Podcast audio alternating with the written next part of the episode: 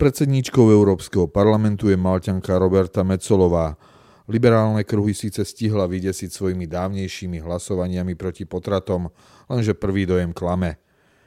Organizácia pre hospodárskú spoluprácu a rozvoj navrhuje skrátiť rodičovskú dovolenku na Slovensku z dôvodu, že nám starne populácia a ženy potrebujeme v práci, aby nám rástlo HDP. Green Deal sa má čoskoro dostať aj do učebných osnov už od materskej školy. Všetci totiž musia prispieť k budovaniu nového, lepšieho sveta. V texte týždňa sa Sean Gebb, britský libertarián a niekdajší tajomník premiéra Jána Čarnogurského zamýšľa nad tým, prečo medzi anglickou mládežou rastie popularita východoazijských jazykov. Vo videu týždňa diskutuje Jordan Peterson s Rusmi o Rusoch, o Bohu aj o ľudskej duši. Moje meno je Erik Potocký a aj tento týždeň som pre vás pripravil svoju pravidelnú rubriku Konzervatívny výber. S Mecolovou je to komplikovanejšie. Po zvolení Roberty Mecolovej za predsedníčku Európskeho parlamentu zavládli vo všeobecnosti dve emócie – na jednej strane znepokojenie liberálnych kruhov, že do tejto funkcie bola zvolená konzervatívna žena, ktorá sa zastáva absolútnej ochrany nenarodených detí vo svojej vlasti. Z toho istého dôvodu zavládla na druhej strane ideového spektra prekvapená spokojnosť až nadšenie. Ale spokojnosť s tým, že na čelo inštitúcie, ktorá za normálnych okolností chrli progresívne ladené dokumenty, sa dostala politička s pro-life postojom však treba krotiť. Mecolová je síce proti potratom, nie však nejako viditeľne. Doteraz tejto téme nejako nevystupuje. Pravdou však je, že vždy, keď sa o témach spojených s potratmi v Europarlamente hlasovalo, bola proti. Tu je však dôležité chápať kontext, z ktorého vychádza. Malta je známa tým, že má celosvetovo jeden z najstriktnejších antipotratových zákonov. Malta totiž neumožňuje legálny výkon potratu za žiadnych okolností, hoci porušenie zákazu trestne stíha len zriedka kedy. V každom prípade platí, že v porovnaní s Maltou má liberálnejšiu legislatívu aj Poľsko, ktoré pripúšťa výnimky, keď sú potraty legálne. Maltskú prolife legislatívu podporuje jasná väčšina Malťanov. Proti potratom sú tak nielen tamojší konzervatívnejší politici, ale aj vládna ľavica. Mecolová tak patrí v tejto otázke k mainstreamu svojej krajiny. Pri hlasovaní ju za šéfku Európskeho parlamentu podporilo 458 poslancov. Asi dostala nielen od svojej domovskej Európskej ľudovej strany, ale aj od socialistov a liberálnej frakcie Obnovme Európu. Ešte pred voľbou si ju však predvolali sociálni demokrati, od ktorých jej úspech v hlasovaní závisel.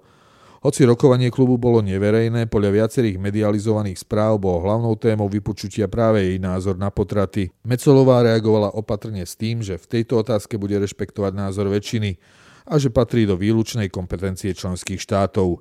Podobne zdržanlivo reagovala aj na otázky novinárov po stretnutí so socialistickým klubom. Pre francúzske noviny Le Figaro tiež nedávno povedala, že z osobného hľadiska nemá s potratmi problém. Stačilo by, keby vyhlásila, že na svojom pro-life presvedčení trvá, hoci ho nebude vnúcovať zvyšku Európy a mala by zrejme oveľa väčší problém. Mimochodom, Roberta Mecolová si vo funkcii čerstvo zvolenej predsedníčky vypočula prejav Emanuela Macrona, ktorý za potlesku mnohých europoslancov žiadal zavedenie tzv. práva na potrat do európskej legislatívy. Macron pritom Mecolovú pri kandidatúre na šéfku parlamentu osobne podporoval. Mecolová pôsobí v štruktúrach Európarlamentu už od roku 2013. Angažovala sa vo viacerých výboroch. Bola hlavnou postavou Európskej ľudovej strany pri príprave nezáväzného plánu únie proti homofóbii a diskriminácii na základe sexuálnej orientácie a genderovej identity. Takisto sa podielala na správe o migračnej kríze, ktorej cieľom bolo presadiť aj povinné kvóty na presídľovanie migrantov medzi jednotlivé členské krajiny. Samozrejme, tento postoj k prerozdeľovaniu migrantov sa zo strany malckých politikov vrátane Mecolovej nedá a priori chápať ako výtačská politika. Pre Maltu ide o čisto pragmatický prístup. Spolu s talianským ostrovom Lampedusa sú totiž Malťania prvými na rane, kam mieria člny prevádzačov. A samotný ostrov nemá dosť zdrojov, aby dokázal sám riešiť tento migračný problém. Preto sa doň snaží zapojiť aj ďalšie krajiny únie. Matka štyroch synov s bohatou politickou kariérou sa môže javiť ako prototyp konzervatívnej političky, ale platí to len v kontexte konzervativizmu Európskej ľudovej strany. Podobne je viacnásobnou matkou aj predsednička Európskej komisie Ursula von der Leyenová, ktorá sa navyše definuje ako veriaca kresťanka. No len čo príde na vyjadrenie zásadného postoja napríklad na ochranu nenarodených či exkluzivity manželstva ako zväzku muža a ženy, eurokonzervatívci až neznesiteľne ľahko pristupujú na kompromisy. Ak sú aj proti, tak len potichu a nenápadne, len aby nevzbudili nevôľu bruselských kruhov a neohrozili svoje kariéry. Slovenské ženy sa až príliš dlho starajú o deti. Organizácia pre hospodárskú spoluprácu a rozvoj vyzýva Slovensko, aby skrátilo rodičovskú dovolenku.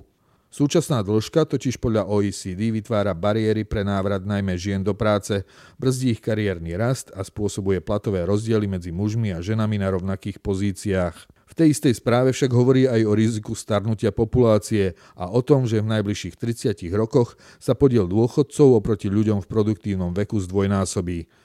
Ako riešenie navrhuje predlženie priemerného veku odchodu do dôchodku, napríklad aj zrušením možnosti predčasného dôchodku pre matky.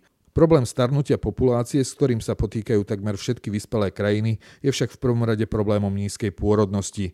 Predlžovanie veku odchodu do dôchodku je tak len čiastočným, hoci nevyhnutným riešením. Je pritom nespochybniteľné, že finančná podpora žien na rodičovskej dovolenke je u nás slabá a treba hľadať zdroje, ako ju zvýšiť a obzerať sa aj po ďalších možnostiach motivácie rodín, aby sa rozhodli mať viac detí. Aj na pracovnom trhu sa dajú nájsť nástroje, aby boli zamestnávateľia motivovaní vytvárať pre matky viac čiastočných úväzkov, tak aby mohli sklbiť starostlivosť o deti a potrebu zárobku. Dôležité je aj budovanie predškolskej infraštruktúry, keďže v niektorých regiónoch je problém umiestniť dieťa v škôlke. Navyše dĺžka rodičovskej dovolenky nie je u nás povinná. Žena sa môže rozhodnúť, že sa do práce vráti aj skôr, ako dieťa dovrší 3 roky, ak chce či musí. Ekonomickí experti takýchto organizácií by napríklad mohli konečne vytvoriť vzorec na výpočet toho, čo výkon ženy pri výchove dieťaťa ekonomike prináša. Green Deal už od škôlky.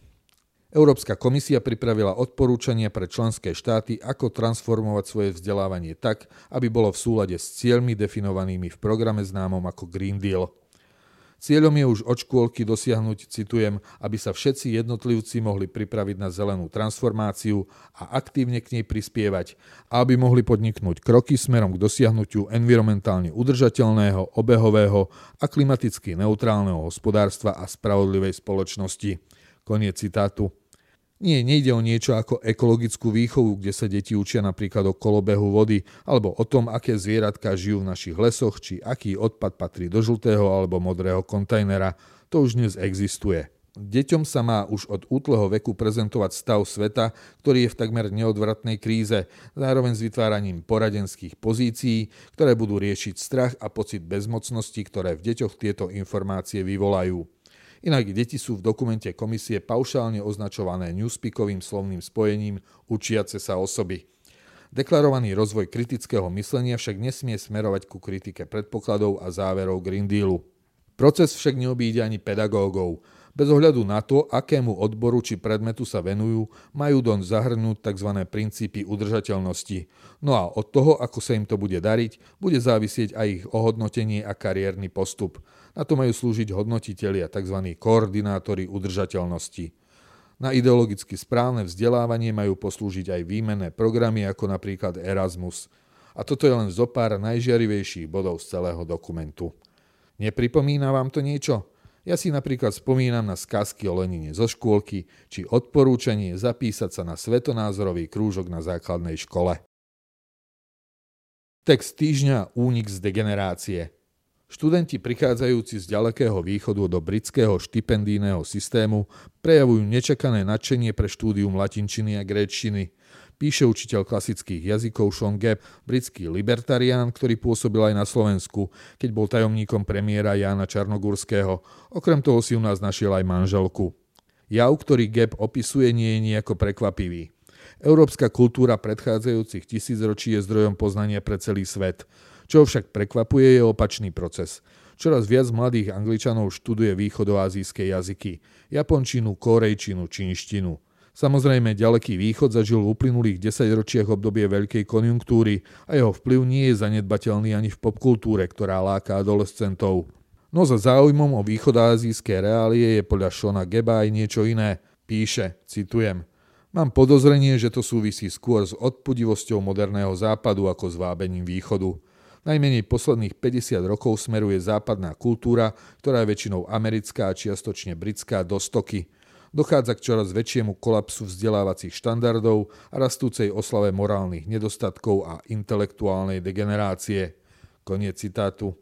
Čoraz viac dominujúci woke progresivizmus sa podľa Geba vyznačuje nenávisťou a presadzovaním zjavných lží o podstate človeka a spoločnosti a nielen neformálnymi, ale už aj inštitucionalizovanými trestami voči všetkým, ktorí tieto lži pomenujú ako lži. Bolo by naivné myslieť si, že mladí tieto trendy nevnímajú. Sean Gebb svoj komentár uzatvára, citujem, pre inteligentných mladých je odpovedou močky hľadieť na východ. Hoci majú veľa toho, čo sa dá ťažko obdivovať, zdá sa, že si východné národy vážia tvrdú prácu a vzdelanie a ľudí povyšujú podľa talentu. Zdá sa, že sú menej naklonení morálnej panike a slepej poslušnosti ako my. A keď hovoria o pokroku, nemajú na mysli ideológiu, ale vzdelanie a vedu. Video týždňa s Rusmi o Rusku, o Bohu a o ľudskej duši. Jordan Peterson diskutuje so svojím ruským kolegom Michailom Avdejevom napríklad o tom, čo ukázal Alexander Solženicin svetu o Rusku, ale aj čo o ňom ukázal samotným Rusom – a ako sa tí, ktorí sa snažia objektívne pozerať na svoju históriu, vyrovnávajú s hrôzami komunizmu. Téma však neobíde ani Dostojevského, brilantného znalca ľudskej duše, v ktorom má Peterson ako klinický psychológ mimoriadnu záľubu. Komunizmus sa hrdil vedeckým ateizmom. Aké je miesto Boha v duši moderného človeka? A kam sa ateizmus posunul od Nietzscheho až po Dawkinsa? Toľko konzervatívny výber pre tento týždeň. Odkazy na citované zdroje nájdete v texte zverejnenom na www.postoj.sk. Moje meno je Erik Potocký a ďakujem, že ste ma počúvali.